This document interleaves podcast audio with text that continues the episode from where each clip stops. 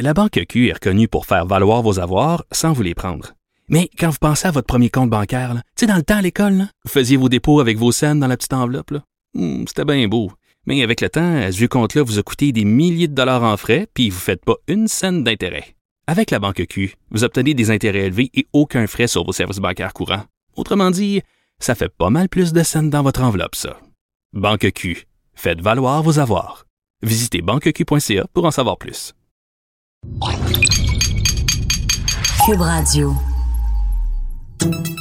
Salut, c'est Charles Tran avec l'équipe Dans 5 minutes. On s'intéresse aux sciences, à l'histoire et à l'actualité. Aujourd'hui, on parle d'archéologie.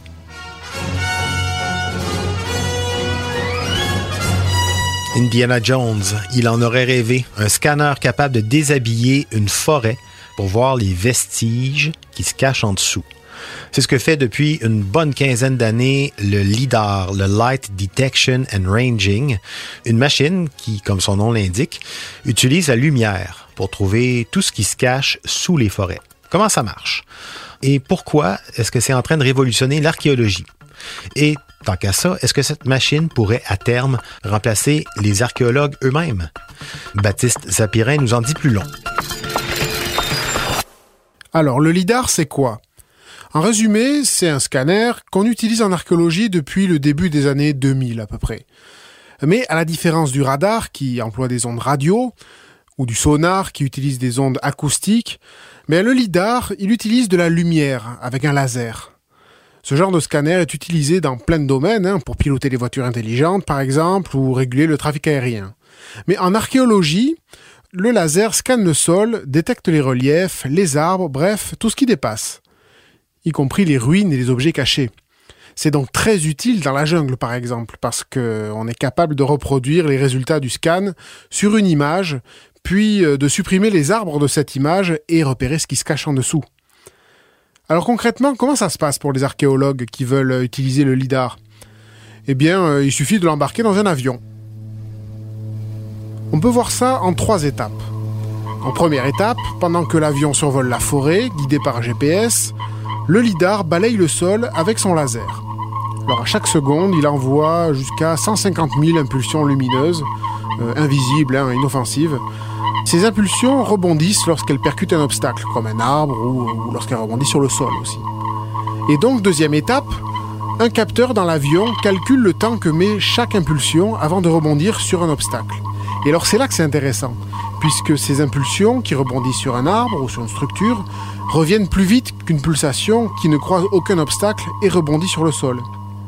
Enfin, troisième étape, des algorithmes complexes permettent d'éliminer les pulsations qui ont percuté des arbres. On obtient alors, sur un ordinateur, une carte topographique en 3 dimensions, précise à quelques pouces près, mais sans la forêt, et on voit donc ce qu'il y a en dessous. Alors ça n'apparaît pas de manière photographique non plus. On voit des jeux de couleurs, on parvient à deviner la 3D, mais ce n'est pas comme un jeu vidéo en haute définition. Le rôle des archéologues reste donc capital pour interpréter ces résultats. Mais quand même, ça marche très très fort. C'est même en train de révolutionner l'archéologie, dans la manière de la pratiquer, mais aussi dans le potentiel de découverte. Par exemple, en 2012, le LIDAR a permis de retrouver la légendaire cité perdue du dieu singe, dans la jungle du Honduras. Cette cité avait été évoquée en 1526 par le conquistador espagnol Hernán Cortés, mais on ne l'avait jamais vue. Autre grande découverte, début 2018, le LIDAR a permis à des archéologues de trouver plus de 60 000 ruines mayas dans les jungles du Guatemala. Des palais, des fortifications, des centres cérémoniels, des habitations, le tout dans une 12aine de cités réparties sur plus de 2000 km². Et rendez-vous compte, des scientifiques étaient passés à moins de 50 mètres de certains vestiges sans rien remarquer. Alors, est-ce que le LIDAR sonne la fin du métier d'archéologue tel qu'on le connaît? Pas vraiment. L'archéologue à la tête des recherches au Guatemala, Francisco Estrada Belli, a déclaré, alors j'ouvre les guillemets, « Le LIDAR révolutionne l'archéologie comme le télescope spatial Hubble a révolutionné l'astronomie. Il nous faudra 100 ans pour étudier toutes ces données et comprendre vraiment ce que nous voyons. » On leur souhaite donc bien du courage. Ouais, surtout que cet été, plusieurs équipes d'archéologues ont découvert grâce au LIDAR plus de 1500 sites d'intérêt archéologique et ce, uniquement au Royaume-Uni, tout petit pays.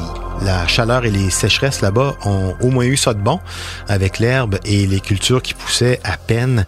Les lidars embarqués dans les avions ont découvert toutes sortes de traces de construction de toutes les époques, du néolithique jusqu'au début de la révolution industrielle, en passant par la Renaissance, le Moyen Âge. Comme quoi, on a encore beaucoup de choses à découvrir sous nos pieds, avec des machines, oui, mais aussi avec des petites pelles, des balais et bien entendu, des archéologues en chair et en os. Merci Baptiste, c'était en 5 minutes.